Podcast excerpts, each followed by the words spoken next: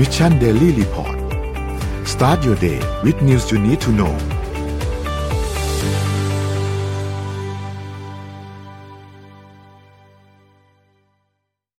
สวัสดีค่ะ ยินดีต้อนรับเข้าสู่ Mission Daily Report ค่ะ ประจำวันที่ 14 ธันวาคม พุทธศักราช 2565 วันนี้อยู่กับพวกเราสองคนก่อนนะคะ คนที่3อาจจะตามมาทีหลังเนาะเพ่เป็นเซอร์ไพรส์ว่าจะเป็นใครนะคะ สวัสดีค่ะอ้อม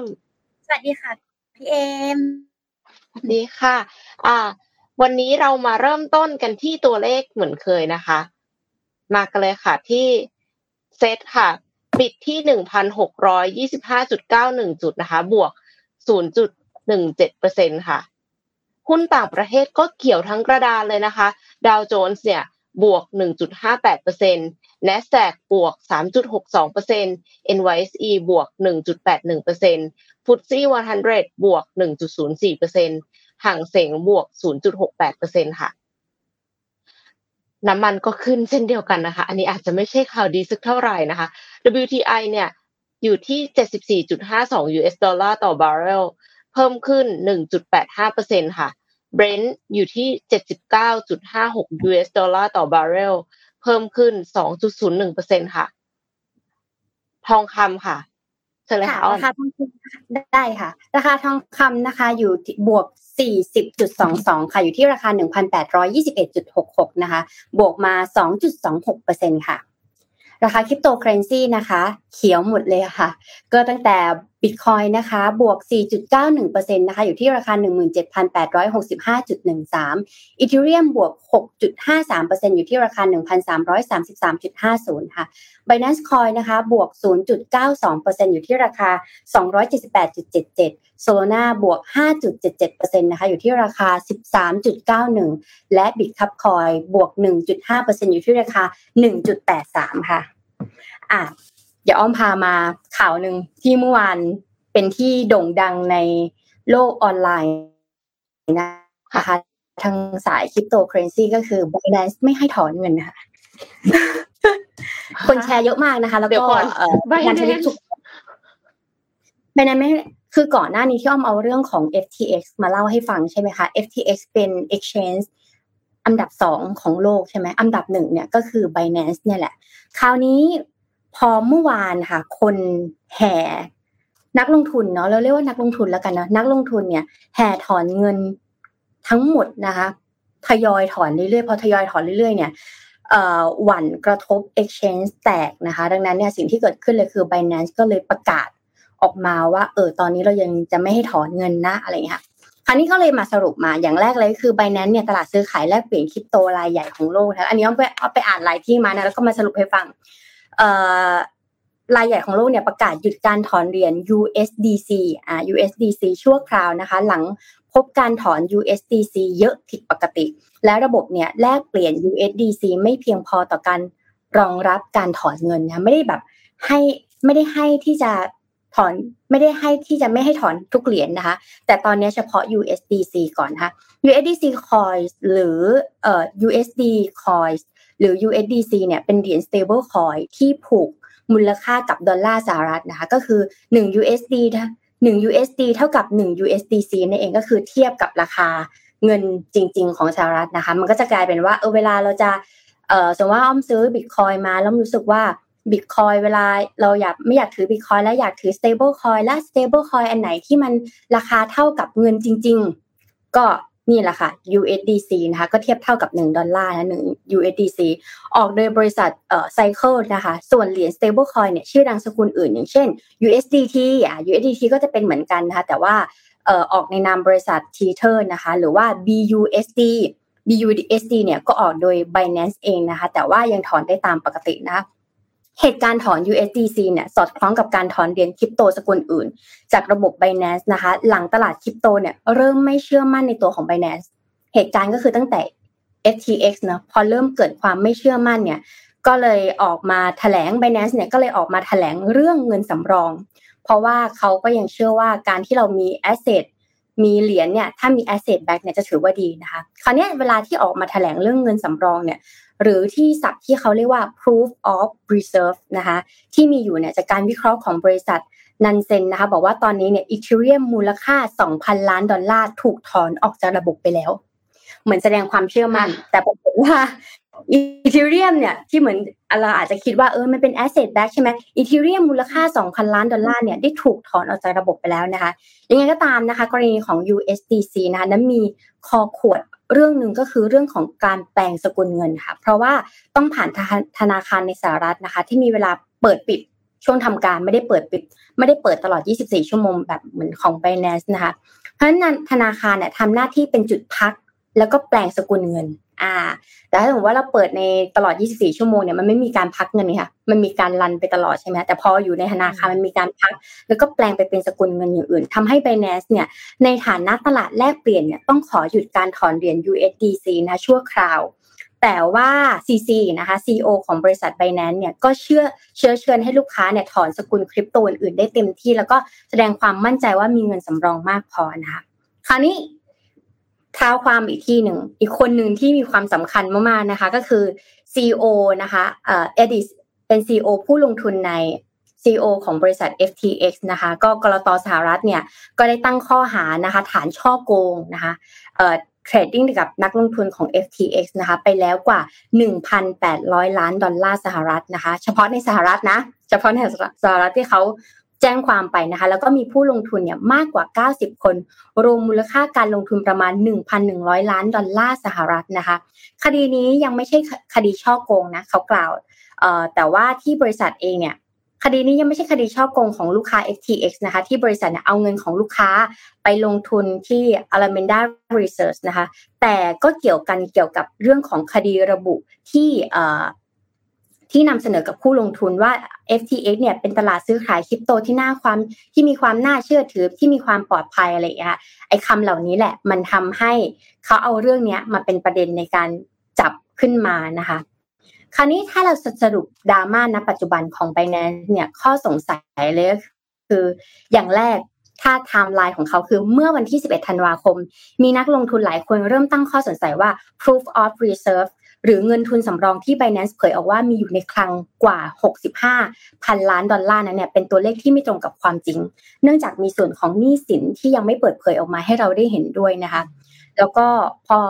ข้อสันนิษฐานข้อที่2เลยคือ และถ้าเราจะเจาะเข้าไปดูในเงินทุนสำรองอันนี้ค่ะเขาก็ไม่ได้แสดงให้เห็นด้วยว่าเงินฝากของลูกค้าทั้งหมดเนี่ยมีอยู่ที่เท่าไหร่ ซึ่งทำให้ proof of reserve เนี่ยที่โชว์ออกมานั้นอาจจะเป็นเพียงแค่มูลค่าจากการกู้มาก็ได้เผื่อเขากู้มาเป็นสินทรัพย์ค้ำประกันนะคะข้อที่ 3 ถ้ารวมไปถึงการดูเอกสารทั้งหมดของ Binance นะคะยังไม่มีการระบุด้วยว่า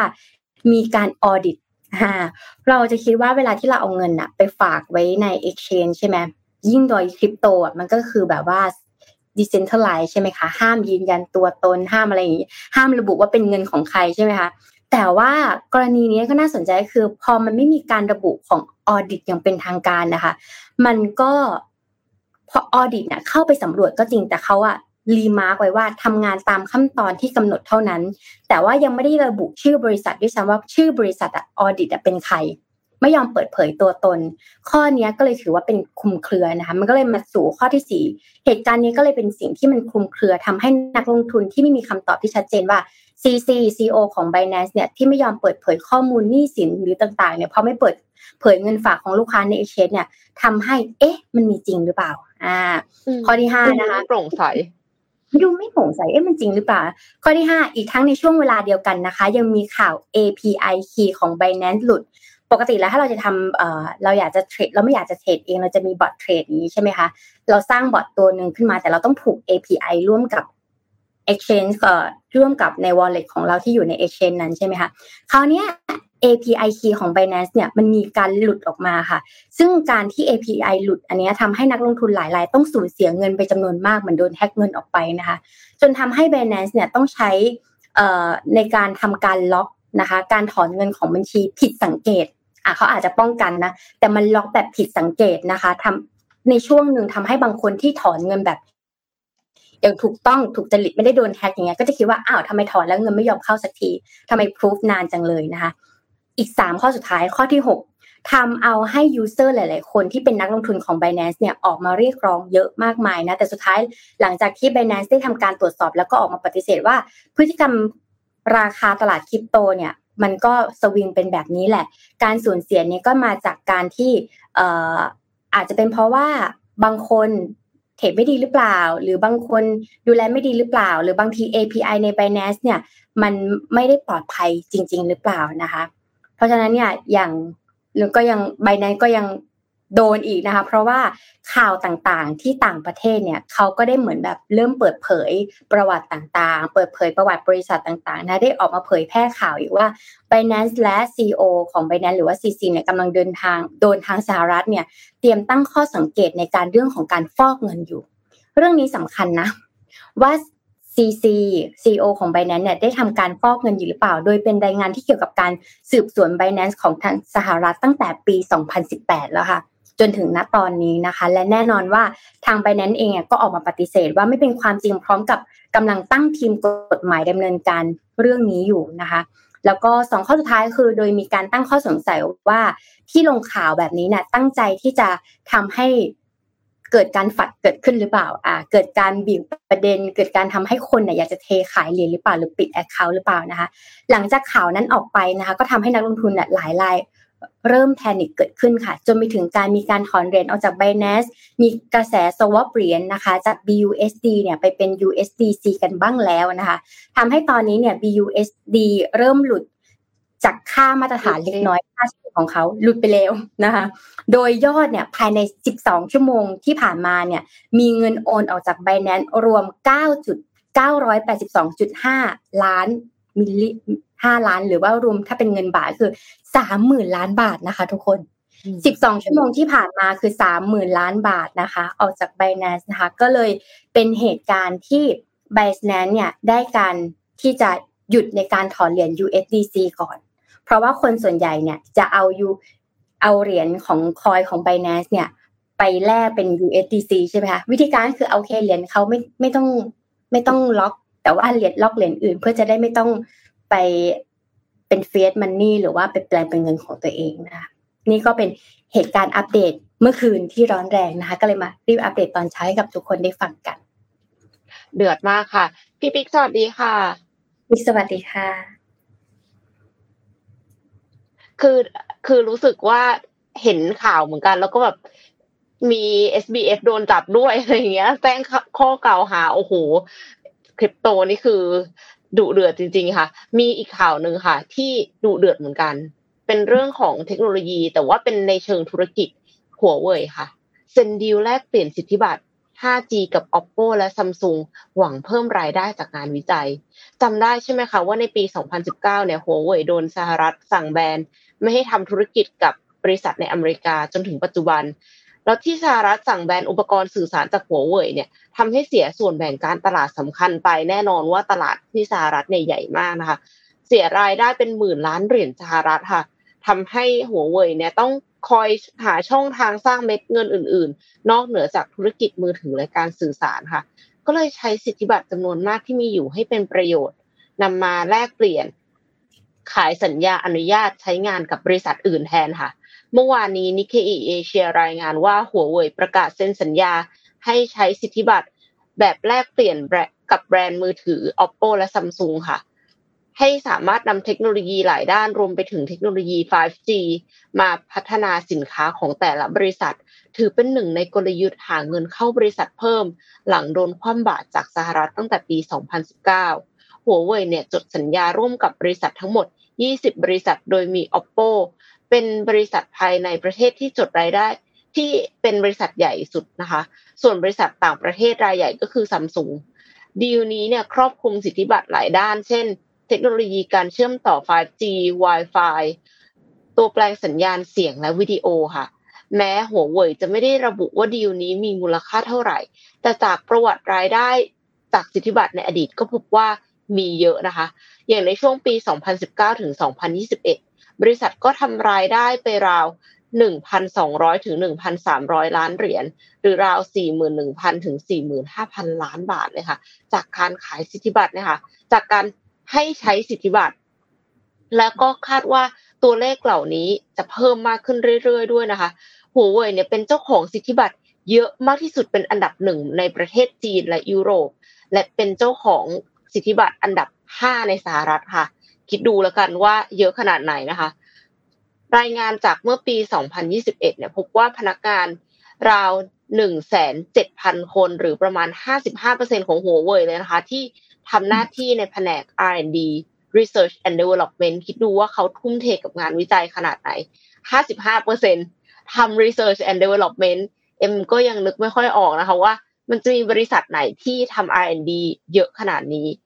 ก็ชี้ให้เห็นถึงความมุ่งมั่นของหัวเว่ยที่จะพัฒนาเทคโนโลยีใหม่ๆ ขึ้นมาเรื่อยๆค่ะ Oppo เนี่ยก็เผยว่าบริษัทต้องการใช้เทคโนโลยี 5G จากหัวเว่ย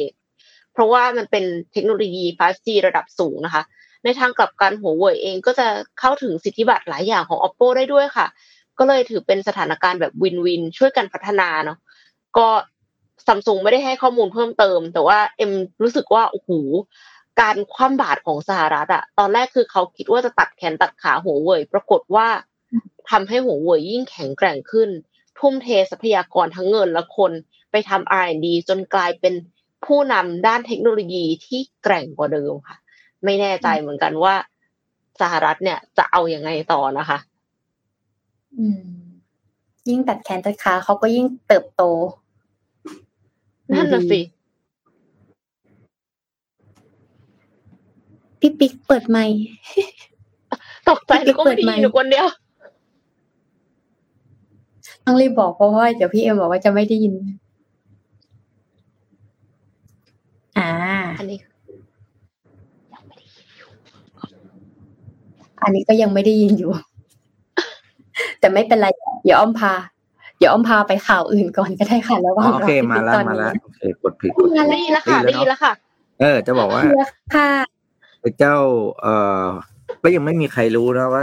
จริงในตอนนี้ถึงณเวลานี้หัวเว่ยมีสิทธิบัตรเก็บไว้อีกเท่าไหร่ใช่นะแล้วก็ จะตัดจะห้ามไงตอนนี้คงห้ามไม่ได้แล้วล่ะ เพราะว่าถือว่าไปไปไปไป ไปบีบให้เอาสิทธิบัตรพวกนี้ออกมาใช้แล้วอะ่ะ ทีเนี้ยพอโอ้โหพอสิทธิเกมมันเป็นเกมขายเทคโนโลยีขายความคิดแล้วอะไปไประยะยาวเนี่ยหัวจะได้เปรียบนะ เพราะว่าการขายสิทธิบัตรนี่คือ เอาพูดจริงมันคือการลงทุนในเรื่องของความคิด ซึ่งมันสามารถสร้างรายได้ได้ไม่รู้จบอะจะมีสิบคนหรือร้อยสิบบริษัทร้อยบริษัทซื้อเรื่องนี้ไปใช้ ก็ต้องจ่ายเงินหมด สุดท้ายหัวเว่ยเนี่ยจะกลายเป็นเทคโนโลยีคอมพานีจริง ๆ แล้วเราก็ไม่รู้ได้วยว่าสิ่งที่เก็บไว้อยู่ตอนนี้มีอะไรบ้าง กลายเป็นสุดท้ายเนี่ย บีบไปบีบมาเนี่ย กลายเป็นรัฐบาล หรือว่าทางสหรัฐเองต้องมาซื้อของหัวเว่ยที่จะแข่งกันไม่ได้แล้วนะเจ้าหัวเว่ยเขาไม่ขายให้บางอย่างอะ เพราะว่าอืมจริงสมมติมันมีเทคโนโลยีอันหนึงเราก็ไม่รู้คืออะไร เช่น ยกตัวอย่างเช่นเอาโทรศัพท์ทาบตัวแล้วก็วัดน้ำตาลในเลือดได้เลย ยกตัวอย่างนะครับ อันนี้แบบยกตัวอย่างร้อยเปอร์เซ็นถ้าโฮยบอกว่าอ่าเขาต้องขายเทคโนโลยีอันนี้แล้ว แล้วเขาไม่ขายบริษัทในอเมริกาเลยอะ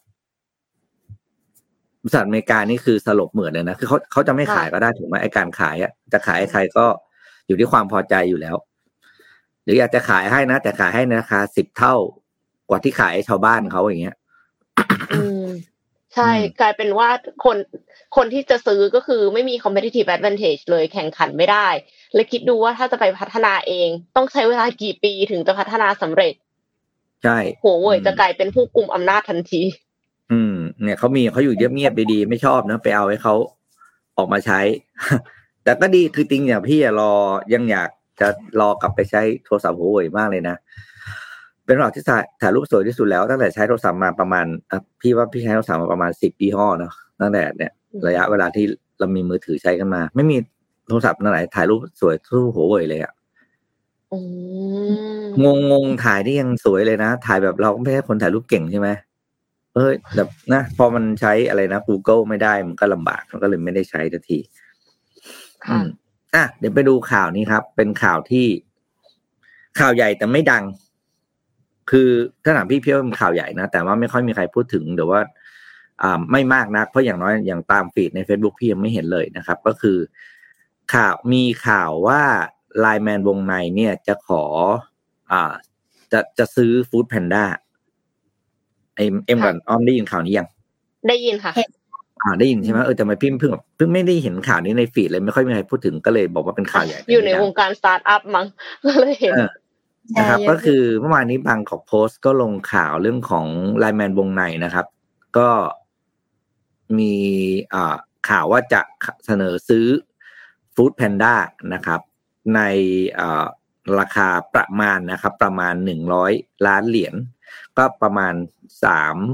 เท่าไหร่ตอนนี้เหรียญเท่าไหร่สามพันสี่ร้อยเอ๊ะสามพันห้าร้อยเยอะสามพันห้าร้อยล้านบาทนะครับ เรื่องข่าวนี้ก็ยังไม่มีการอ่ายืนยันหรืออะไรทั้งสิ้นแต่มันมีข่าวออกมาเนี่ยมันก็เป็นเรื่องที่น่าสนใจนะครับ ประเด็นที่น่าสนใจก็คือ ถ้าเกิดว่าดีลนี้สำเร็จนะครับ ต่อไปฟู้ดเดลิเวอรี่บ้านเราจะเหลือแค่LINE MAN Wongnai ซึ่งบวก Foodpanda เข้าไปนะครับจากการซื้อสำเร็จสองมี Grab สามมีโร์เอเชียเนาะแอร์เอเชียสักอย่างใช่ไหมเขาเขาเป็นตัวเอนะครับ แล้วก็โรบินฮูดก็จะเหลือแค่สี่ราย แล้วก็ยังไม่รู้ว่าอนาคตจะมีการใครจะซื้อใครอะไรยังไงอีกเนาะประเด็นก็คือ ตอนนี้จะบอกว่า ค่า Delivery ตอนนี้มันสูงขึ้นมากเลยนะ ถ้าใครสังเกตเห็นนะครับอ่าแล้วถ้าเกิดควบลงไปเรื่อยๆอย่างนี้เนี่ย ต่อไปเนี่ยพอมันเหลือเพลเยอร์ไม่กี่รายเนี่ยครับโอ้โหนึกไม่ออกเลยนะค่าเดลิเวอรี่จะแพงขนาดไหน ได้เวลาเอาคืนค่ะ เขาก็จะเอาคืนเรามันเป็นมันเป็นเกมของการ อึดและยื้อมาจนถึงวันนี้เพื่อเป็นการเปลี่ยนพฤติกรรมคนอย่างเขาเรียกว่าเขาเรียกว่าเปลี่ยนอย่างถาวรแล้วกันนะทุกคนตอนนี้ทุกคนชินกับการสั่งอาหารหมดแล้วอะพอความมาชินพวกจะกลับไปใช้แบบเดิมมันไม่ได้แล้วนั่นคือเวลาที่นั่นแหละ ก็คือเขาก็มาทำกำไรกลับในระยะหลังนี่คือเกมสตาร์ทอัพอย่างแท้จริงนะครับ ก็เราไม่รู้ว่าดีลนี้จะเกิดขึ้นหรือเปล่านะครับ แต่ว่าก็ฝาก ฝากฝากอะไรล่ะเขาเรียก ฝากภาครัฐเนาะ ดูหน่อยแล้วกันเรื่องการควบรวมและส่งผลกระทบทางด้านราคาอะไรเงี้ยครับเพราะว่าหลายเรื่องเลยพูดจริง บ้านเราก็มีการควบรวมหลายๆอันที่แหมถึงประชาชนก็เป็นห่วงเหลือเกิน คือไม่ได้เป็นห่วงอะไรนะห่วงชีวิตตัวเองนะห่วงสวัสดิภาพแล้วก็ แล้วก็นั่นแหละเรื่องของการการค้าเรื่องของราคาที่จะถูกตั้งขึ้นที่ไหนก็ได้ เพราะมีผู้เล่นรายใดรายหนึ่งเนี่ยสามารถโดมิเนตหรือควบคุมกลไกตลาดได้นะครับ ฉะนั้นเรื่องนี้เนี่ยต้องฝากจับตามองนิดหนึ่งคืออย่าคิดว่าการควบลงหรือการเข้าซื้อกิจการของฟู้ดเดลิเวอรี่เป็นเรื่องเล็กๆนะครับ เพราะว่ามันเปลี่ยนพฤติกรรมของเราไปแล้วจริงค่ะ เห็นด้วย แต่ว่าฟู้ดแพนด้าเนี่ยก็ได้ข่าวว่าขาดทุนยับเลยนะคะ ก่อนหน้านี้รู้สึกว่าปีที่ผ่านมาจะขาดทุนไปห้าพันล้านบาท ไม่แน่ใจว่าปีที่ผ่านมาหรือว่าสะสม แต่ว่าก็บอกนี้ ถ้าสมมติสมมติวันนี้เอ็มทำธุรกิจขาดทุนใช่ไหมเอ็มอ้อมธุรกิจของเราสักอย่างขาดทุนยับเยินอย่างเงี้ยค่ะ แต่มีคนมาขอซื้อในราคาที่เราได้เงินมหาศาลเลยอะ ขายไหม ขายสิขายสิคะขายแน่นอน นี่ก็ไม่ต้องใช้ใช่ไหมขาดทุนมาอะไรอย่างเงี้ย อะไรต่างๆนะมีนู่นมีนี่แล้วก็ไม่ต้องใช้เพราะนี่ใหม่รับไปหมด อืมเผื่อๆจ้างเราเป็นผู้แล้วก็เราไม่ต้องแบบเอ่อรับผิดชอบอะไรเยอะ เราเป็นแค่ผู้บริหารที่จัด manage ให้ดีอะไรเงี้ยแต่เรื่องเงินเนี่ยไม่ต้องห่วง คือตอนนี้ถ้าเกิดทำธุรกิจเอง แล้วก็รันทุกอย่างเนี่ย มันมีทั้งเรื่องการบริหารจัดการ เรื่องการหากำไร แล้วก็มีเรื่องเงินมันทุกอย่างใช่ไหมคะแต่พอเริ่มมีคนแบบมาขอซื้ออย่างเงี้ย ตัดเรื่องเงินออกไปเลยเขาจะเขาว่าเขาจะมีทีมออดิตของเขาในการตรวจสอบการเงิน เราก็ทำหน้าที่ในการบริหารไปอะไรเงี้ยเพราะบางทีเวลาเขาซื้อเขาไม่ได้ซื้อ เขาไม่ได้ซื้อแค่แค่บริษัทแล้วก็ซื้อทีมงานทั้งหมดไปด้วยอะไรเงี้ยแล้วเหมือนเขาจะแอดออนเงินให้อีกแบบ ล่วงหน้ากี่เดือนกี่เดือนรวมเป็นมูลค่าแล้วค่อยจ่ายให้อะไรเงี้ย อืม ก็ก็ แต่ว่าค่าส่งแพงจริง แต่พัทยายังถูกอยู่นะ มากรุงเทพทีไรสั่งเดลิเวอรี่แล้วแบบ หืม แพงมากกรุงเทพนี่มากนี่จะบอกว่าใครยังใครยังไม่ได้เรียกว่านะยังไม่ได้เคยเช็คดูว่า เดือนหนึ่งเราเสียเฉพาะค่าส่งเท่าไหร่อะครับ ลองเอา statement บัตรเครดิตมาดูสิ เราจะเห็นว่าโอ้โห เราสั่ง Delivery เดือนหนึ่งกี่ครั้งใช่ไหมมันจะบอกทุกครั้งเนี่ยทุกๆ transaction ที่มีการตัดบัตรอะไรเงี้ยแล้วลองเราน่าจะจำราคาอาหารได้เนอะวันหนึ่งที่เรากินมื้อนึงประมาณเท่าไหร่บวกลบสิบาทยี่สิบาทพี่มันไม่สำคัญหรอกลองดูเถอะว่ามันเป็นส่วนต่างเป็นเท่าไหร่ นั่นคือค่าใช้จ่ายที่เราเสียไปกับการ กับการแค่ค่าส่งอย่างเดียวส่งอย่างเดียว เออ ถ้าเราเปลี่ยนเปลี่ยนพฤติกรรมเราเนาะหันมากินอาหารใกล้บ้านหรือทำอาหารทานเองบ้าง หรือเปลี่ยนจากการเป็นอะไรนะ สั่งมาคือแวะซื้ออันนั้นก่อนกลับบ้านแล้วมาทานที่บ้านอะไรเงี้ยโอ้เราจะเห็นแล้วความต่างหรือส่วนต่างตรงเนี้ยเยอะมากเลยนะบางคนอพี่มั่นใจว่าหลายหลายคนเฉพาะค่าส่งเดือนหนึ่งสี่ห้าร้อยเนี่ยได้อยู่แล้วอะเฉพาะค่าส่งนะครับ ไม่นับค่าอาหารนะเราต้องแยกก่อนต้องแยกประเด็นออกจากกันก่อนลุ้นครับลุ้นลุ้นลุ้นว่าเป็นยังไงแต่ ตอนนี้ไรเดอร์ก็หายาก แท็กซี่นี่ค่ะยิ่งยากเข้าไปใหญ่เลย ใครมีปัญหาชีวิตเรื่องการเรียก Grab ยากบ้าง Grab เอ่อ Grab แท็กซี่อะมันมียากมากแอเลยนะแอปหนึ่งชื่อ Bolt Bolt ใช่ไหมตอนนี้เหมือนกำลังมาแรงมาก Boltยังไงแต่ว่าอ้อมเออ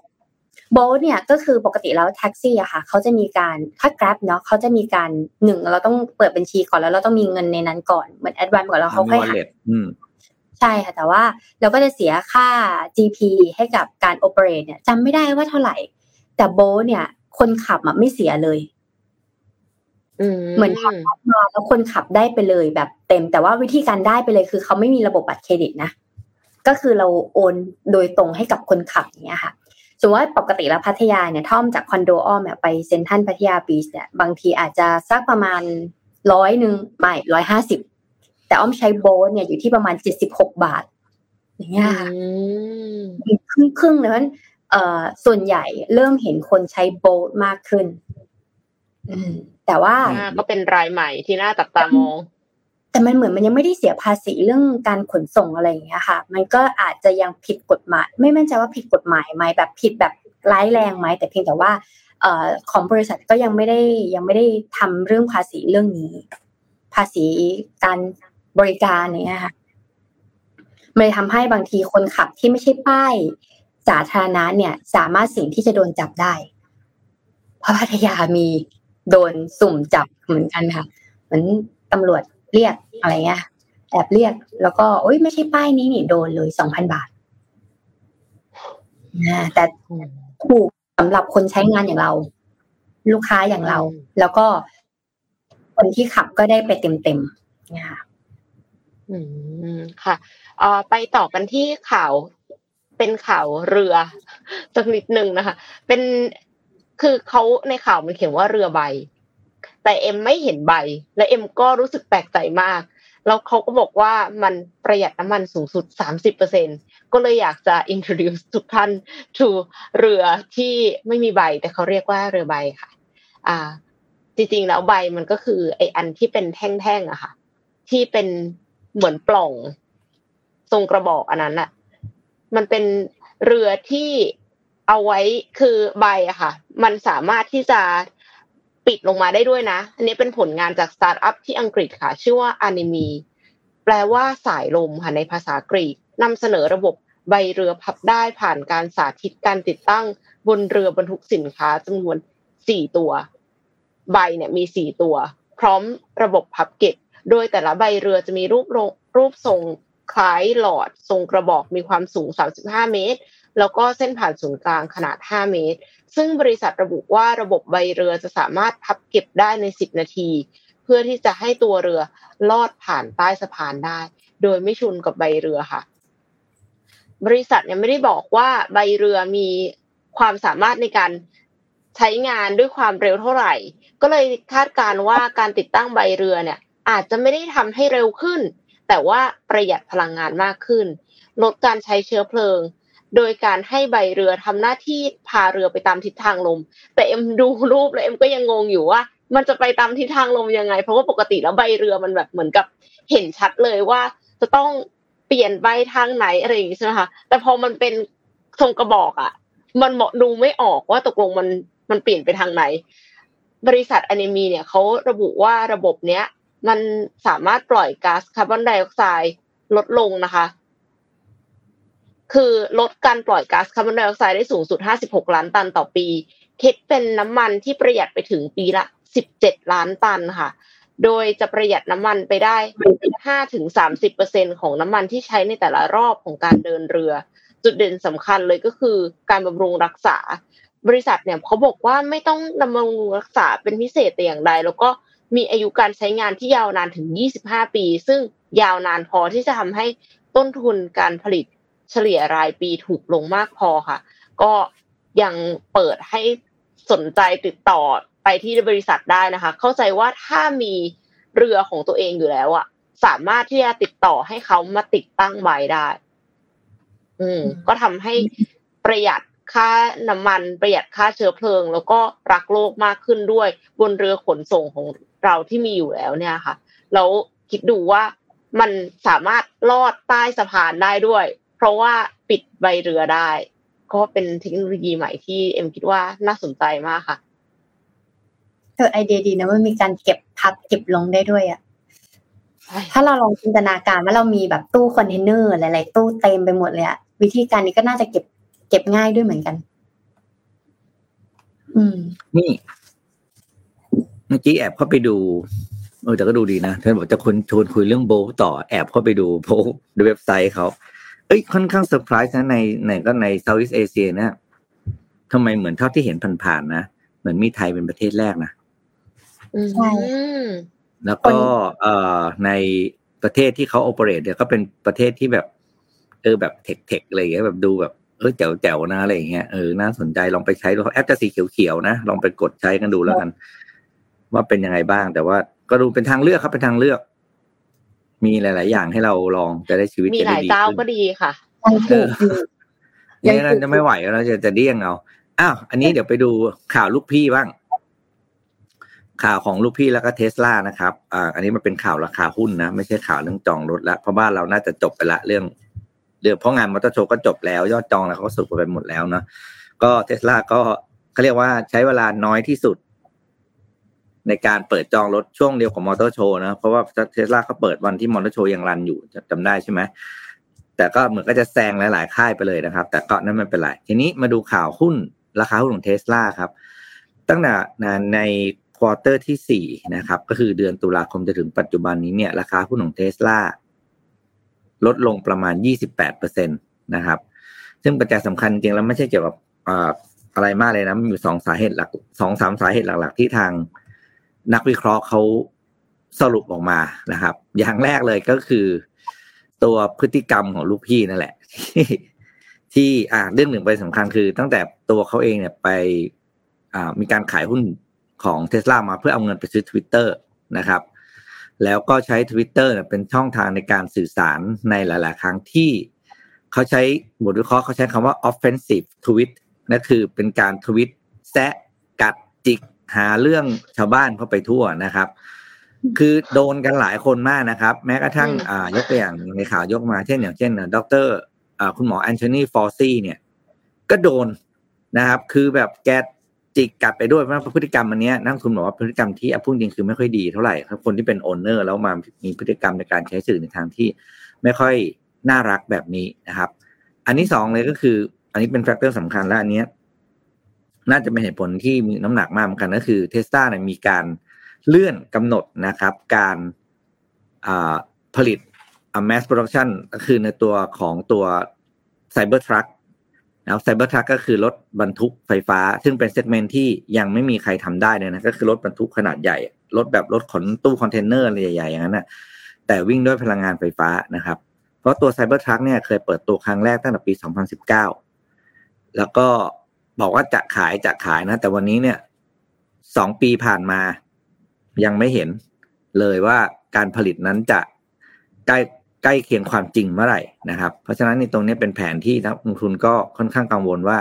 ไอ้โครงการไซเบอร์ทรัคในสุดท้ายจะออกมาเป็น commercial ได้หรือเปล่า เพราะว่าเงินลงทุนไปก็ไม่น้อย แต่ในมุมกลับกันนะครับ ก็คือถ้าวันที่ไซเบอร์ทรัคเกิดเป็นจริงได้ มันจะยิ่งถ้าส่วนตัวพี่รู้สึกว่ามันจะยิ่ง อะไรนะเขาเรียกเป็นที่สนใจแล้วก็ยอดจองจะถล่มทลายกว่ารถเก๋งส่วนตัวอีก เพราะว่า commercial truck ครับ เป็นรถที่ใช้งานหนัก คือวันหนึ่งจำนวนกิโลเมตรของไซอ่าของตัว commercial truck คือรถกระบะรถบรรทุกเนี่ยวันหนึ่งมันมากกว่ารถเก๋งส่วนตัวอยู่แล้ว แล้วต้นทุนในการโลจิสติกเนี่ยต้นทุนโลจิสติกหลัก ๆ คือต้นทุนการขนส่งถูกไหมความค่าสึกหรอของรถค่าน้ำมันนะครับ แล้วก็ตัวของค่า ความปลอดภัยประกันเรื่องของคนขับอุบัติเหตุอะไรต่างๆ เนี่ย ถ้าไซเบอร์ทรัคทำได้ทุกอย่างเหมือนเทสลาทำได้เหมือนเหมือนรถเก๋งเทสลาวายอะไรโมเดลสามโมเดลวายพวกนี้ทำได้นะ คือ วิ่งด้วยไฟฟ้านะครับ มี self-driving นั่นคือแปลว่า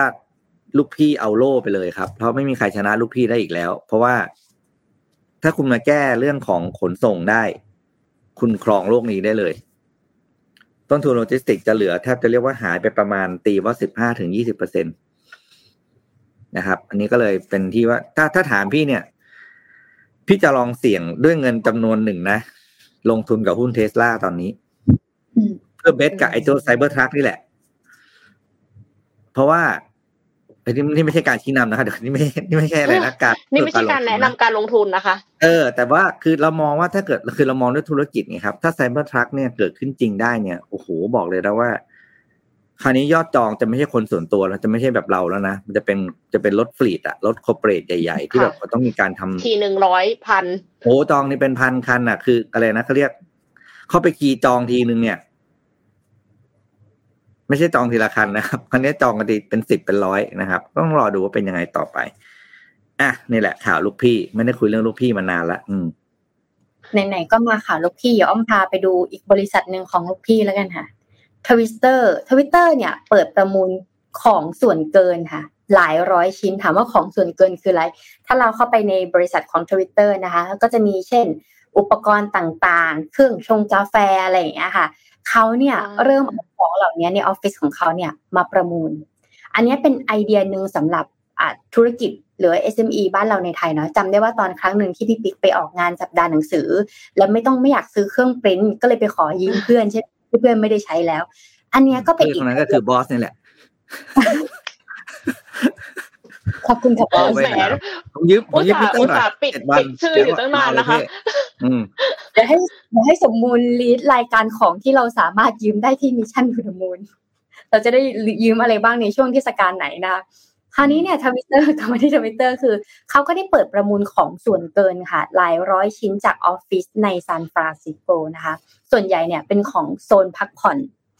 ของโซนพักผ่อนก็เช่น ของตกแต่งอย่างรูปปั้นโลโก้นกสีฟ้านะคะ อันใหญ่ๆเนาะแล้วก็มีของทั้งรูปปั้นสัญลักษณ์ที่เป็น at นะคะอันนี้ภาพที่ขึ้นเห็นนี้ค่ะชิ้นใหญ่นะไม่ได้ชิ้นเล็กนะ และเฟอร์นิเจอร์พร้อมอุปกรณ์เครื่องใช้ทั่วไปอย่างอุปกรณ์สำนักงาน อุปกรณ์ในครัวอย่างเช่น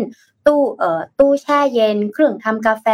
โดยจะเปิดประมูลเนี่ยในเดือนหน้าผ่านทางบริษัท Heritage Global นะคะแล้วก็เขียนคำบรรยายต่างๆสรรพคุณต่างๆ ในการใช้งานนะคะเป็นยังไงนะคะแล้วก็พอขายทั้งหมดเนี่ยทรัพย์สินทั้งหมดเนี่ยถือว่าเป็นทรัพย์สินองค์กรส่วนเกินของบริษัททวิตเตอร์นะคะก็รายได้ทั้งหมดในการขายก็น่าจะเข้าในงบของกระแสเงินของทวิตเตอร์นะคะแล้วก็ อีกข่าวหนึ่งของทวิตเตอร์เลยคือทวิตเตอร์เนี่ยเริ่มเปิดกลับมาให้สมัครสมาชิกแบบพรีเมียมแล้วนะคะ ซึ่งเขาจะใช้คำว่า Twitter Blue เนาะยังรองรับเฉพาะ iOS อยู่นะคะ แล้วก็เพราะว่าเป็นเพราะต้องจ่ายค่าภาษี Apple ไงประมาณ 11 ดอลลาร์นะคะ แล้วเว็บอีก 8 ดอลลาร์นะคะ เปิดรับลูกค้าเฉพาะ 5 ประเทศเท่านั้นก็คือสหรัฐอเมริกาสหรัฐอาณาจักรนะคะสหรัฐอาณาจักรแคนาดาออส ออสเตรเลียนิวซีแลนด์นะคะ และนอกจากนี้เนี่ยทวิตเตอร์ก็เริ่มเปลี่ยนจากเครื่องหมายถูกสีฟ้า มาเป็นสีทองนะคะสำหรับบัญชีธุรกิจเพื่อเพิ่มความพรีเมียมมากขึ้นนะคะ แล้วก็หันมาใช้เครื่องหมายก็คือปรับทำให้มันดูเป็นพรีเมียมคัดแบ่งลูกค้าว่าอันนี้ลูกค้าทั่วไปนี่อินฟลูเอนเซอร์อันนี้พรีเมียมหรือว่าอนาคตอาจจะเป็น corporate นะคะอันนี้ก็จะเห็น movement ของ Twitter ที่หลังจากเริ่มขายสินทรัพย์ส่วนเกินแล้วก็มา ผลักดันทำอินโนเวชันต่อทางด้านนี้นะ เพื่อแบ่งแยกลูกค้านั่นเองอ่าค่ะ ก็ turn around business เลยเนาะคือหมายถึงว่าตัดสิ่งที่แพงที่สุดออกก่อนเลยคือคน แล้วเสร็จแล้วหลังจากนั้นคืออุปกรณ์ใด ๆ ก็ตาม คือพอคนหายไป เก้าอี้ก็คงต้องลดลงเนาะโดยเฉพาะอย่างยิ่งคือคือจริง ๆ อาจจะลดลงตั้งแต่ตอนที่ work hybrid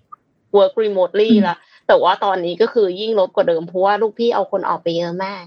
ทีนี้เครื่องชงกาแฟก็เริ่มเกิน เพราะว่าก็คงไม่ได้ให้หนึ่งคนต่อหนึ่งเครื่องเพราะบริษัท tech พวกนี้คือเขาก็ไม่ได้กลับบ้านนะ บางทีการที่อยู่ community ในออฟฟิศมัน joy ไงมีห้องนอนเนาะมีห้องนอน มีห้องอาบน้ำอะไรเงี้ยโซนเกมทุกอย่างมีห้องนวดอย่างเงี้ย อะก็จัดแจงขายสินทรัพย์ส่วนเกินไป อืมค่ะ อ่า ไปต่อกันที่เรื่องของเทคอีกอย่างหนึ่งแต่เป็น agri tech ค่ะ วันนี้ก็มีข้อมูลดีๆจาก SCB EIC นะคะ ในหัวข้อลืมตาอ้าปากแก้อาการโตช้าของรายได้ภาคเกษตรด้วย agri tech และกลยุทธ์การพัฒนาเชิงคลัสเตอร์ค่ะ ก็อย่างที่เราทราบกันดีนะคะ ว่าครั้งหนึ่งการเกษตรเคยเป็นตัวขับเคลื่อนเศรษฐกิจหลัก และเป็นภาคเศรษฐกิจหนึ่งที่หล่อเลี้ยงชาวไทยจำนวนมาก แต่พอถึงจุดหนึ่ง การเติบโตของรายได้ครัวเรือนภาคเกษตรลดลงเรื่อยๆค่ะ วันนี้ก็เลยจะมาชวนคุยกันว่า ในปัจจุบันจะมีวิธีไหนบ้าง ที่จะสามารถช่วยเพิ่มรายได้ภาคเกษตรได้ค่ะ รายได้ครัวเรือนของรายได้ครัวเรือนเกษตรในภาคเกษตรเนี่ยกำลังเติบโตแบบอ่อนแรงลงค่ะ คือยังโตอยู่นะ แต่ว่าโตช้าลง ครัวเรือนเกษตรพึ่งพารายได้ มาจากทั้งการทำการเกษตร และการทำงานนอกภาคเกษตรค่ะ ถ้าเรามาดูกันในช่วงปี 1990 ถึง 2001 พบว่ารายได้จากภาคเกษตร เติบโตในระดับที่สูงถึง 7%ต่อปี แต่ว่าพอต่อมาค่ะช่วงปี 2001 ถึง 2010 รายได้ปรับตัวเติบโตลดลงเหลือ 5.9%ต่อปี และลดลงต่อเนื่องจนมาอยู่ที่ระดับ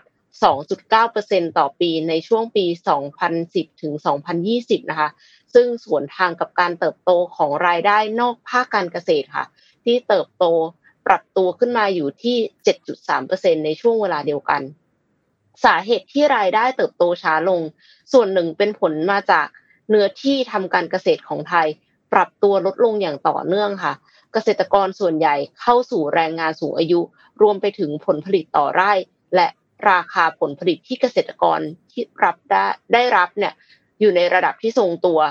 จากการที่รายได้ภาคการเกษตร เติบโตลดลงเนี่ยเป็นปัจจัยฉุดรั้งการเติบโตของอุตสาหกรรมเกษตรในระยะเวลาข้างหน้า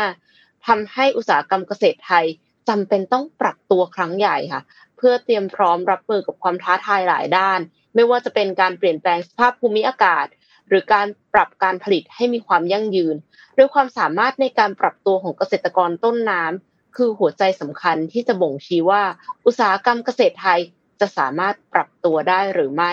อย่างไรก็ตามรายได้ภาคเกษตรที่เติบโตแบบอ่อนแรงลงกำลังฉุดรั้งความสามารถในการปรับตัวของครัวเรือนเกษตร เนื่องจากครัวเรือนยังคงมีปัญหาหนี้สิน ขาดแรงจูงใจและศักยภาพในการลงทุน เพื่อปรับกระบวนการผลิตให้มีประสิทธิภาพเพิ่มขึ้นค่ะ SCB EAC มองว่าการเพิ่มรายได้จากภาคเกษตร ให้ครัวเรือนเกษตรกรไทยเนี่ยสามารถทำได้ผ่าน 3 แนวทางสำคัญค่ะ 1. คือการเพิ่มปริมาณผลผลิต ผ่านการยกระดับผลผลิตต่อไร่ 2. คือการปรับโครงสร้างการผลิตไปสู่สินค้าเกษตรมูลค่าสูง และ 3. คือ การยกระดับสินค้าเกษตรที่เกษตรกรได้รับค่ะหนึ่งในวิธีที่ช่วยเพิ่มผลิต ช่วยเพิ่มรายได้ให้กับครัวเรือนเกษตรกรไทยคือ การประยุกต์ใช้ Agritech เพื่อเพิ่มผลผลิตและราคาที่เกษตรกรจะได้รับค่ะ โดย Agritech Agriculture บวกเทคโนโลยีนะคะ คือเทคโนโลยีการผลิตการเกษตรสมัยใหม่ที่ถูกนำมาประยุกต์ใช้ในประเทศกำลังพัฒนา เพื่อช่วยเพิ่มประสิทธิภาพ การบริหารจัดการฟาร์ม ตั้งแต่การเพาะปลูกไปจนถึงการตลาดค่ะ นอกจากนี้การปรับโครงสร้าง การผลิตไปสู่พืชมูลค่าสูง ด้วยกลยุทธ์การพัฒนาเชิงคลัสเตอร์ ก็เป็นอีกหนึ่งวิธีที่จะช่วยให้เกษตรกรไทย มีรายได้เพิ่มขึ้นเช่นกันค่ะ เนื่องจากความต้องการบริโภคสินค้าเกษตรมูลค่าสูง เช่น ผักและผลไม้กำลังเติบโตอย่างต่อเนื่องทั้งในไทยและในต่างประเทศ สอดคล้องกับเทรนด์รักสุขภาพ แล้วก็การเพิ่มขึ้นของรายได้ประชากรค่ะ แต่อย่างไรก็ตามเกษตรกรรายย่อยก็ยังไม่ได้รับผลประโยชน์ จากการเติบโตของตลาดสินค้าเกษตรมูลค่าสูงมากนักเนื่องจากยังมีข้อจำกัดในการผลิตสินค้าให้ได้คุณภาพสูงตามที่ตลาดต้องการ กลยุทธ์การพัฒนาเชิงคลัสเตอร์ ซึ่งเน้นการส่งเสริม ให้เกิดการประสานงานอย่างต่อเนื่องทั้งในแนวนอนและแนวดิ่งของผู้เล่นในห่วงโซ่การผลิตสินค้าเกษตร และองค์กรอื่น ๆ ที่เกี่ยวข้อง ในพื้นที่หนึ่งๆจะสามารถช่วยให้เกษตรกรและผู้แปรรูปสินค้าเกษตร เข้าถึงตลาดสินค้าเกษตรมูลค่าสูงได้ ผ่านการแลกเปลี่ยนองค์ความรู้และข้อมูลค่ะ แล้วก็ทำงานร่วมกันด้วยนะคะ ซึ่ง SCB EAC ก็พบว่าแนวทางนี้ประสบความสำเร็จอย่างมากในการพัฒนาเกษตรมูลค่าสูงในหลายประเทศค่ะ แล้วก็ Agritech และการพัฒนาเชิงคลัสเตอร์เนี่ยมีศักยภาพที่จะช่วยเพิ่มรายได้จากภาคเกษตรราว 9 4 0 0 0 0 ล้านบาทค่ะ ในปี2000ภายในปี 2030 ค่ะ ซึ่งเมื่อนำศักยภาพในการเพิ่มรายได้มาหารเฉลี่ยต่อครัวเรือน จะพบว่าภายในปี 2030 เนี่ยรายได้ครัวเรือนเกษตรจากภาคเกษตรจะปรับตัวเพิ่มสูงขึ้นถึง 67.2%เมื่อเทียบกับปี 2020 ค่ะ คือใน 10 ปีเนี่ยรายได้ครัวเรือนเกษตรจะปรับตัวเพิ่มขึ้นถึง 67.2%เลยนะคะ เยอะมากๆ อย่างไรก็ตาม การส่งเสริมให้เกิดการประยุกต์ใช้ agri-tech อย่างแพร่หลายในไทย เป็นเรื่องที่ท้าทายมากค่ะ การส่งเสริมการให้เกิดการใช้ agri-tech อย่างแพร่หลาย มันต้องมีปัจจัยสำคัญสามประการค่ะหนึ่งคือการส่งเสริมให้มีผู้ให้บริการด้าน agri-tech แก่เกษตรกรแทนการให้เกษตรกรครอบครองเทคโนโลยีเองสองการใช้บริการ agri-tech จะต้องก่อให้เกิดประสิทธิประโยชน์ ต่อเกษตรกรอย่างชัดเจน คือต้องมีตัวชี้วัด ว่าสามารถเพิ่มรายได้ให้เกษตรกรได้จริงค่ะสามคือต้องมีคนกลางในพื้นที่ที่มีความรู้ความเข้าใจเกี่ยวกับเทคโนโลยีเกษตร คอยช่วยสนับสนุนการใช้ agri-tech แก่เกษตรกรสำหรับการพัฒนาคลัสเตอร์เกษตรมูลค่าสูงให้ประสบความสำเร็จ SCB EIC พบว่าคลัสเตอร์เกษตรมูลค่าสูงที่ประสบความสำเร็จในต่างประเทศเนี่ยมีคุณสมบัติ มีคุณลักษณะร่วมกันหลายประการค่ะไม่ว่าจะเป็นสินค้าเกษตรมูลค่าสูงส่วนใหญ่ จะเน้นผลิตเพื่อการส่งออกเป็นหลัก เกษตรกรและผู้ประกอบการรายย่อย มีความเป็นผู้ประกอบการ มีการสร้างแรงจูงใจให้ผู้ประกอบการและเกษตรกร อยากเข้าร่วมในคลัสเตอร์ และองค์กรปกครองส่วนท้องถิ่น มีส่วนร่วมในการพัฒนาคลัสเตอร์เป็นต้นค่ะ หากต้องการทำให้การช่วยยกระดับรายได้ภาคเกษตรสำเร็จ จะต้องอาศัยความร่วมมือจากทุกภาคส่วน ไม่ว่าจะเป็นภาคเอกชน ภาครัฐ และภาคประชาสังคมนะคะ โดยภาคเอกชนจะมีบทบาทสำคัญในการสร้างธุรกิจให้บริการ agri-tech แก่เกษตรกรรวมถึงมองหาโอกาสใหม่ ๆ ในการให้เกษตรกรเข้าไปเป็นส่วนหนึ่งของห่วงโซ่อุปทานสินค้าเกษตรมูลค่าสูงในตลาดโลก ในขณะที่ภาครัฐจะมีบทบาทสำคัญ ในการสร้างแรงจูงใจให้เกษตรกร หันมาใช้ agri-tech เข้าร่วมในคลัสเตอร์ และปรับเปลี่ยนพื้นที่เพาะปลูกบางส่วน ไปปลูกพืชมูลค่าสูง ส่วนภาคประชาสังคม จะมีบทบาทสำคัญในการช่วยให้เกษตรกร เกิดความตระหนักรู้ถึงประโยชน์ของ agri-tech และการทำการเกษตรแบบผสมผสานค่ะ ซึ่งหากทุกภาคส่วนร่วมมือกัน จะสามารถยกระดับรายได้ภาคเกษตรได้ ก็จะสามารถยกระดับรายได้ครัวเรือนในชนบท ช่วยสร้างความมั่นคงด้านอาหารให้กับสังคมไทย แล้วก็ช่วยให้อุตสาหกรรมเกษตรไทย สามารถเติบโตไปกับโลกใหม่ได้อย่างยั่งยืนอีกด้วยนะคะ ก็ข้อมูลมาแน่นมากเลยนะคะ ก็ขอขอบคุณข้อมูลดีๆ จาก SCB EIC ด้วยค่ะขอบคุณค่ะ มีคนคอมเมนต์ว่าที่มหาลัยก็เป็นอีก mission อันดับหนึ่งเลยครับ ตั้งแต่ฟังจากพี่เอ็มเล่ามาก็ inspire ได้หลายอย่างเลย เออ ขอบคุณค่ะ ก็ต้องปรับปรุงกันต่อไปเนาะทุกภาคส่วนเลยเกษตรกรเป็นกระดูกสันหลังของชาติใช่ไหมคะพี่ปิ๊กจริงๆครับพูดจริงนะ เราต่อให้เรามีเทคเทคอะไรไม่รู้เต็มไปหมดเลยนะ แต่ถ้าไม่มีเราไม่มีข้าวกินอะ เราคงไม่ไหวเปล่า อืม คืออาหารยังไงก็ยังเป็นอะพูดจริงมันก็คือเบสิกที่สุดในการดำรงชีพเนาะคือเราจะแพ้เกมไหนก็ได้อะ ถ้าสำหรับตัวพี่นะคือแพ้เทคแพ้อะไรก็แพ้ก็ยอมแพ้อะไรจริงๆ แต่ว่าแพ้เรื่องอาหารนี่ไม่ควรแพ้นะอืมเพราะอย่างน้อยมันก็ทำให้เรา อะงงงมีชีวิตอยู่ได้ในแต่ละวันอะเราคงไม่สามารถกินอาหารเสริมแทนข้าวได้ทุกวันอะเออ ความมั่นคงอาหารเสริมคือเทคโนโลยีถูกไหมครับคือการสกัดเอาสารอาหารจากผักจากอะไรก็แล้วแต่ แต่เราไม่สามารถอิ่มได้ด้วยเทคโนด้วยด้วยอาหารเสริมทุกวันอะ วิตามินวันละห้าเม็ดอะไรของคุณมันทำให้คุณ ไม่รอดอะนะครับ ก็อะไรที่ทำให้เกษตรกร แล้วก็อุตสาหกรรมอาหารว่าเราดีได้เนี่ยนะต้องช่วยกันนะครับ อ่าพูดถึงเกษตรมีเรื่องอันนึงไม่ไม่ได้เกี่ยวกับเกษตรมากนะแต่ว่ามันก็เป็นกิจกรรม ไม่ใช่กิจกรรม เพื่อเป็นวิธีน่ารักน่ารักละกัน เขาไปเห็นใน Japan Today นะครับเขาตั้งคำถามมาน่ารักมากเลยว่าทุกวันนี้พวกเราทุกคนเขาเรียกว่าปอกเปลือกส้มกันผิดหรือเปล่า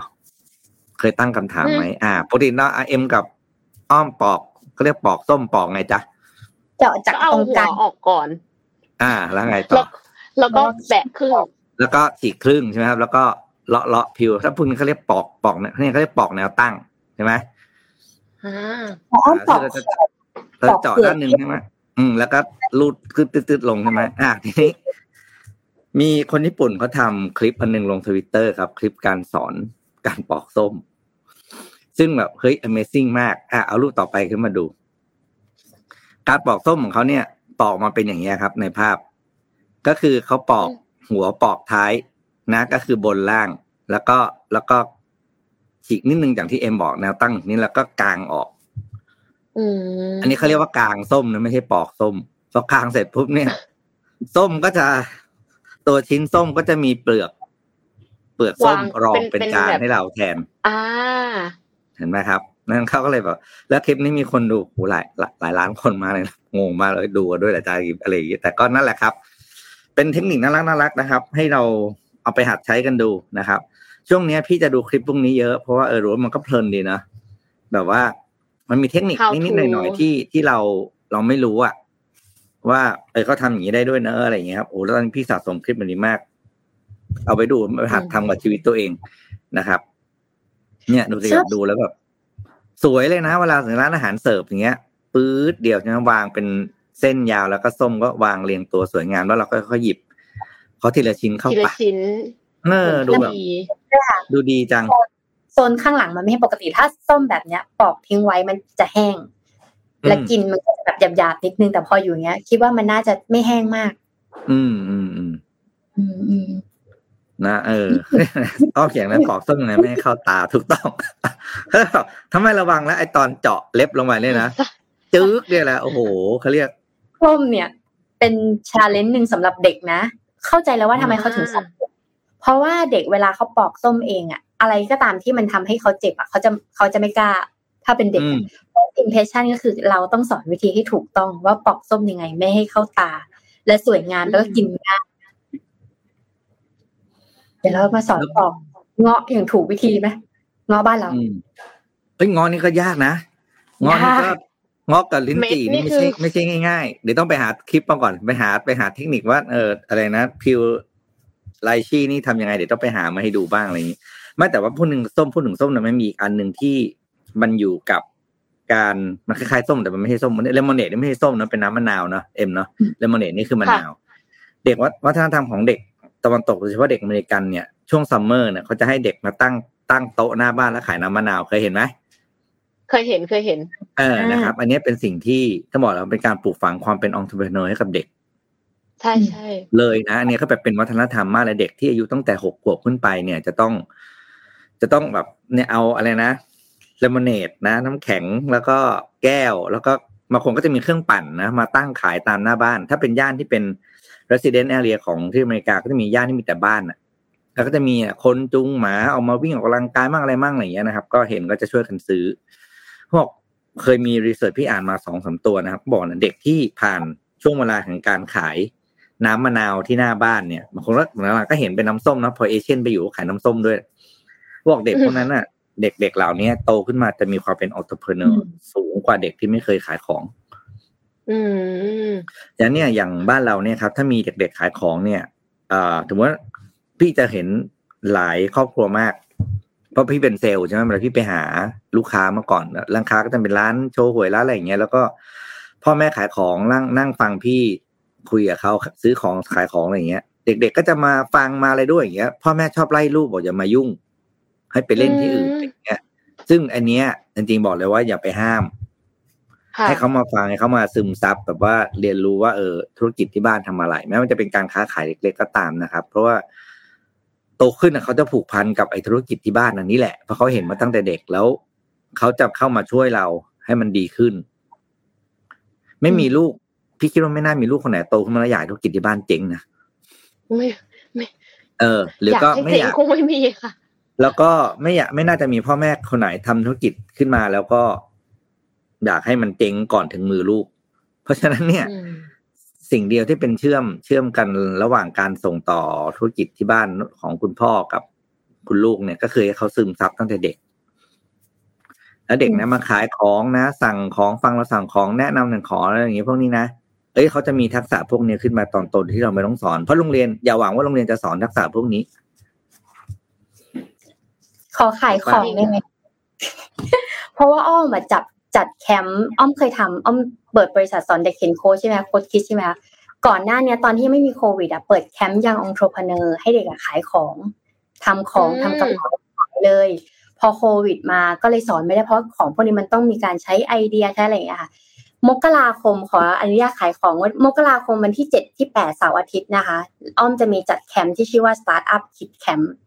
ก็คือให้เด็กเนี่ยแบ่งกลุ่มกันทำธุรกิจ แล้วก็สอนเรื่อง business model Canva สอนเรื่องงบการเงิน มี gamification ว่าเรามีเงินตั้งต้นที่คุณเท่านี้นะ ถ้าคุณทำแบบนี้คุณจะต้องใช้ทีมแบบไหนบ้าง ใช้คนยังไงบ้าง แล้วสอนเขียนโค้ดด้วยค่ะ ก็สำหรับใครที่สนใจ ลองไปอินบ็อกถามทีมงานได้ที่โค้ดคิสนะคะ เพราะว่าเราทำแคมป์นี้เพราะว่า คือลูกค้าอ้อมส่วนใหญ่เป็นเจ้าของธุรกิจ มีลูกส่งลูกเรียนนานาชาติใช่ไหมคะ สิ่งที่เขาอยากได้เลยก็คือ ทักษะการเป็นผู้ประกอบการค่ะ ทักษะการบริหารการจัดการการวางแผนการเงินทักษะการทำงานเป็นทีมอะไรเงี้ย เราก็เลยต้องสอนเรื่องนี้ตั้งแต่เด็กเพราะเด็กเขาเขากล้ากล้าทำของกล้าขายแล้วเด็กอะขายอะไรคนก็ซื้อ อืมจริงจริงค่ะ ซื้อผมหน่อยนะ น้ำมะนาว ซื้อใครก็ซื้อ แป๊บเดียวขายหมอาดยุเท่าไหร่คะอ้อมเก้าเด็กขวบอายุขึ้นเท่าไหร่อ่าเก้าขวบเก้าขวบขึ้นไป มีใครนักเรียนที่มีมีนักเรียนคนหนึ่งเขาเคยพ อเสร็จปุ๊บเขากลับบ้านไปเขาไปขายชานมไข่มุกไปซื้อผงผงน้ำชาไทยผสมน้ำแล้วก็ที่บ้านมีเอ่อเปิดโรงงานค่ะ แล้วก็มีลูกน้องพ่อกับแม่เยอะโอ้ขายทั้งวันน่ะก็ยังไงลูกน้องพ่อกับแม่ก็ซื้อแต่เขาเกิดแรงบันดาลใจว่าผมลงทุนเท่านี้ผมเหลือเท่านี้อะไรอย่างเงี้ยก็ก็ไอเดียเป็นไอเดียสุดยอดค่ะจุดสำคัญที่อะแคมป์แคมป์แคมป์โค้ดคิดอะไรของอ้อมชื่อนะแคมป์โค้ดคิดอะไรนะชื่ออะไรนะแคมป์ชื่ออะไรนะส ตาร์ทอัพคิด เออไม่มันสิ่งมีเรื่ที่องจะช่วยได้แรกๆเลยอะคะคือมันทำให้เด็กกล้าอืมความกล้าที่จะอ่านแนะนำความความกล้าที่จะได้คุยกับคนใช่ไหมกล้าที่จะเรียนรู้เรื่องการวิธีการแนะนำสินค้า ได้คุยกับคน การเข้าคุยกับคนไม่รู้จักหน้านี่เป็นความกล้าอย่างหนึ่งนะถูกปะเพราะเขาเราอืมเราไม่รู้จักเขาว่าเราจะคุยกับเขายังไงนะครับ แล้วก็เด็กได้เรียนรู้ว่าอ่าโอ้มันมีเรียนรู้หลายอย่างที่เด็กจะได้เข้าแคมป์แบบนี้จะได้เรียนรู้ว่าอ่า ข้อผิดพลาดเกิดขึ้นได้เสมอนะครับเตรียมมาแล้วกันแต่ถึงเวลาหน้างานจะต้องมีอะไรที่ไม่คาดฝันไม่ได้เตรียมตัวไว้ก่อน นะ แล้วก็จะได้รู้ว่า ไม่ใช่เราคนเดียวที่ทำเรื่องนี้ได้ มีคนอีกตั้งอย่างน้อยอีกตั้งยี่สิบคนที่อยู่ในแคมป์เดียวกันเนี่ยเขาก็ทำได้เหมือนกันแล้วก็มีนาแตกต่างกันด้วย เด็กจะได้เรียนรู้อะไรเยอะมาก อันนี้เป็นแคมป์ที่ดีแล้วที่สำคัญ ถ้าถามพี่คิดว่านะคนที่จะได้เรียนรู้มากที่สุดเลยคือพ่อแม่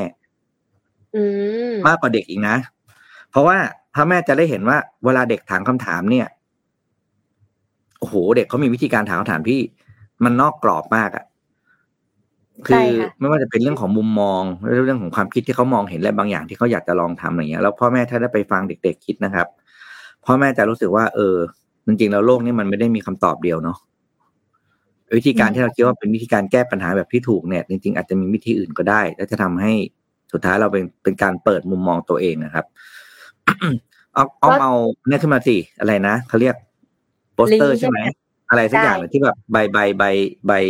ผมจะเรียกเรียกเดี๋ยวนี้เรียกคำอะไรน่าไม่ค่อจะยมีถูกว่ะอาร์ตไปเวิคร์นสนใจอาร์ตเวิร์กเออเอาอาร์ตเวิร์กขึ้นมาเดี๋ยวให้ให้สมมูลเอาขึ้นให้หน่อย เพราะว่าเห็นมีคนถามเข้ามาหลายคนอะไรอย่างเงี้ยครับเป็นคนถามว่าเอาสมมูลไปเรียนได้ไหมโอ้สมมูลสมมุติมันเป็นสตาฟรู้เป็นเทนดีกว่ามาเป็นสตาฟเราต้องการสตาฟเออสมมุติอายุเกินเทนนะครับ ดีนะแคมป์แบบนี้ดีอยากให้มีบ่อยๆ เพราะว่ามันคือการสร้างสร้างนี่แหละ สร้างความเป็นผู้ประกอบการตั้งแต่เด็ก แล้วก็ อย่างที่พี่ค่อนข้างมั่นใจว่าโรงเรียนไม่สามารถสอนได้ โลกอนาคตต้องการทักษะความอืมเป็นผู้ประกอบการอีกเยอะเลยค่ะ เพราะว่าอืมคือไม่ได้หมายความว่าคุณจำเป็นจะต้องมาเป็นผู้ประกอบการเท่านั้นนะเอคือออมใช่แม้กระทั่งทำงานในบริษัทเนี่ยทำอะไรใหม่ ๆ อะ มันก็ต้อง มีความเป็นผู้ประกอบการ เพราะว่าต้องกล้าคิดกล้าทำสิ่งใหม่ แล้วก็คือเหมือนกับประกอบร่างในสิ่งที่ตัวเราเองเราอาจจะไม่ได้ถนัดเองก็ได้อะทำ tech startup ก็ไม่ได้หมายความว่าคุณต้องเขียนโค้ดได้อย่างเงี้ยอืมอืมเออแล้วเด็ถ้าว่างอะจะไปดูนะถ้าว่างจะไปดู ที่เดิมค่ะ พี่ปิ๊กที่เราเจอกันซีคอนศรีนครินทร์ อ๋อที่นั่นใช่ไหมที่ที่ซีคอนใช่ใช่ไหมเอออืมโอเคเด็กอะเวลาเขาถามอ้อมอย่างอ้อมอะสอนหลาย ๆ โรงเรียน ถ้าเด็กนานาชาติอะเขาจะวายเลย ทำไมฉันต้องเรียนเรื่องนี้อะมีสต้องบอกอืมฉันนะว่าทำไมฉันถึงต้องเรียนเรื่องนี้ และเรื่องนี้มันจะให้อะไรกับฉัน คือเด็กนานาชาติอะเขาจะถามอย่างนี้เลยนะคะก่อนสอน เพราะฉะนั้นสิ่งที่เราจะสอนเราต้องโน้นนะว่าเออทำไมถึงทำเพราะอะไรอะไรอย่างเงี้ยค่ะ แต่ถ้าเกิดสมมติว่าเป็นสไตล์เด็กไทยเนี่ยเขาจะไม่กล้าถาม อืม ก็คือให้ให้ชัดให้เป็นยังไงก็เป็นอย่างนั้นอะไรอย่างเงี้ยเวลาเขาถามเขาจะมาถามส่วนตัวแอบถามอย่างเงี้ยนี่ก็อืมก็ความแตกใช่ต่างใช่ เด็กไทยจะไม่ยอมแบบว่ายกมือถามอะ แล้วเสร็จแล้วพอแบบโอเคปิดเซสชันแล้ว มาขอถามหลังไม่เต็มไปหมด เดี๋ยวก่อนนะคะน้อง แล้วคำถามซ้ำกันทั้งนั้นเลยนะคือหมายความว่าจริง ๆ แล้วจะได้ตอบครั้งเดียว เพื่อนก็จะได้ได้ยินด้วย แต่ไม่ค่ะ ไม่ถามมาถามข้างหลัง โอ้โห ต่อคิวรอกันเพียบเลย เสียงก็คือไม่มีแล้วนะไม่เข้าใจว่าทำไมถึง เอ็มเอ็มไม่รู้เหมือนกันว่าอาจจะกลัวคนอื่นมองว่าเราแบบไม่เก่งหรือเปล่าทำไมเขาพูดไม่รู้เรื่องหรอทำไมถึงต้องมาถามอะไรเงี้ยแต่คือไม่อยากให้คิดอย่างนั้นเลยอะการที่เราถามคนอื่นเขาได้ยินคำตอบด้วยอะเขาก็ได้ประโยชน์ด้วย แล้วบางทีมันมีคำถามที่จะต่อยอดกันขึ้นไปได้อีกนะคะ ดังนั้นเนี่ย เราอย่าคิดว่าเฮ้ยกลัวแบบเดี๋ยวเพื่อนบอกว่าเราแบบไม่เก่งอะไรเงี้ยเลิกวัฒนธรรมนี้ขอร้อง มีคนเคยถามว่าสอนเด็กมหาลัยไหมจริงๆอ้อมเคยสอนเด็กมหาลัย แต่สอนในนาม Lean Startup Thailand มหาลัยนี่คือสอนสองเจ้าอะไรอย่างเงี้ยค่ะ สมัยยังไม่มีโควิด แต่ตอนนี้ก็น่าจะซาไปบ้างแล้ว อืม เด็กมหาลัยก็สนุกค่ะ สอนฝั่ง engineer ก็คือปกติแล้ว engineer เนี่ยหรือวิศวะเนี่ยเขาจะเน้นทำของใช่ไหมทำของให้ดีใช้ยังไงค่ะแต่สิ่งหนึ่งที่เขายังไม่ยังต้องเสริมคือขายใคร ขายยังไง เท่าไหร่ อันเนี้ยเราไปสอนของ engineer แล้วก็โปรแกรมเมอร์เป็นหลัก อืมอืม ดีดีดีเตือนด้วยนะใกล้ๆถ้าว่างจะไปไปป่วน มาเลยค่ะ มาเราเป็นพี่เลี้ยงเด็กอืมเก้าอยู่กับขเด็กวบสนุกจะตายสิบอืมยี่สิบคนก็เหมือนลังแตนแล้วนะคะเลยอืมเดี๋ยวเดี๋ยวพี่ปิ๊กแบบว่าเป็นหัวโจกชวนเด็กเล่นอย่างอื่น ไม่ยอมไม่ยอมทำงานหรือเปล่าคะ อืม ตั้งอะไรนะเขาเรียกตั้งสามแยกใช่ไหมสามแยกปากหวานแซลแซลครูอ้อมอืมไม่กลัวเรานะเด็กแก๊งเนี่ยเวลาเขาสนุกอะเขาก็จะแซวไปเรื่อยเขาจะเขาจะมีความเป็นตัวตนของตัวเองค่ะ อืม อืมอืมอะโอเคค่ะวันนี้น่าจะครบวันนี้ถ้ครบถ้วนนะคะ ค่ะ ก็ต้องขอขอบคุณ SCB ผู้สนับสนุนแสนใจดีของเราด้วยนะคะ แล้วก็สุดท้ายขอขอบคุณผู้ฟัง Mission Daily Report ในทุกๆเช้าค่ะ เราสัญญาว่าจะหาข่าวดีๆ มีสาระมาเสิร์ฟให้กับทุกๆคนในทุกๆวันค่ะ แล้วพบกันใหม่วันพรุ่งนี้นะคะ เวลาเดิมที่เดิมเจ็ดโมงตรงค่ะ สวัสดีค่ะ สวัสดีครับค่ะ Mission Daily Report start your day with news you need to know